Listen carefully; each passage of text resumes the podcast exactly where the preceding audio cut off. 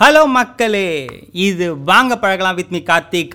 So யார் இந்த கார்த்திக் அப்படிலாம் கேட்டிங்கன்னா சொல்கிற அளவுக்குலாம் பெருசாக இல்லை. ஸோ எதாவது சொல்லலாம் தான் இந்த ஷோக்கே நானே வந்திருக்கேன். என்னடா சொல்லலாம்? ஃபஸ்ட் டேவே வந்துட்டுமே. எதாவது பேசணுமே அப்படின்ட்டு யோசிக்க யோசிக்க பெருசாக டாபிக் கிடைக்காததால் எல்லாரும் பேசுகிற மாதிரி நம்மளும் திருக்குறள் பேசுவோம். சரி திருக்குறளாவது ஏதாவது புதுசாக பேசுவோம் அப்படின்னு தேடி தேடி பார்த்தா ஆயிரத்தி முந்நூற்றி முப்பது குரல்லையுமே எனக்கு கிடைச்ச ஒரே ஒரு குரல் ரொம்ப ஈஸியாக சிம்பிளான குரல். என்ன ஒரு ப்ளஸ்னா இதை ஈஸியாக மனப்பாடம் பண்ணிட்டேன்.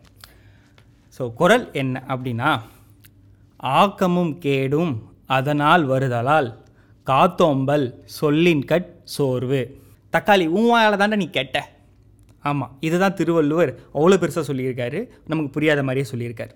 இதெல்லாம் எப்போ எனக்கு ஈஸியாக புரிய ஆரம்பிச்சிச்சுன்னா நம்ம அடிபட்டு வருவோம் இல்லையா? அப்போ தான் திருக்குறளே நமக்கு புரியும். அப்படி ஒரு திருக்குறள் தான் இந்த குறள் உங்கள் வாயால் நீங்கள் கெட்டுறதும் உண்டு உங்கள் வாயால் நீங்கள் வாழ்கிறதும் உண்டு. ஸோ நம்ம பேசுகிறது தான் நம்ம வாழ்க்கை.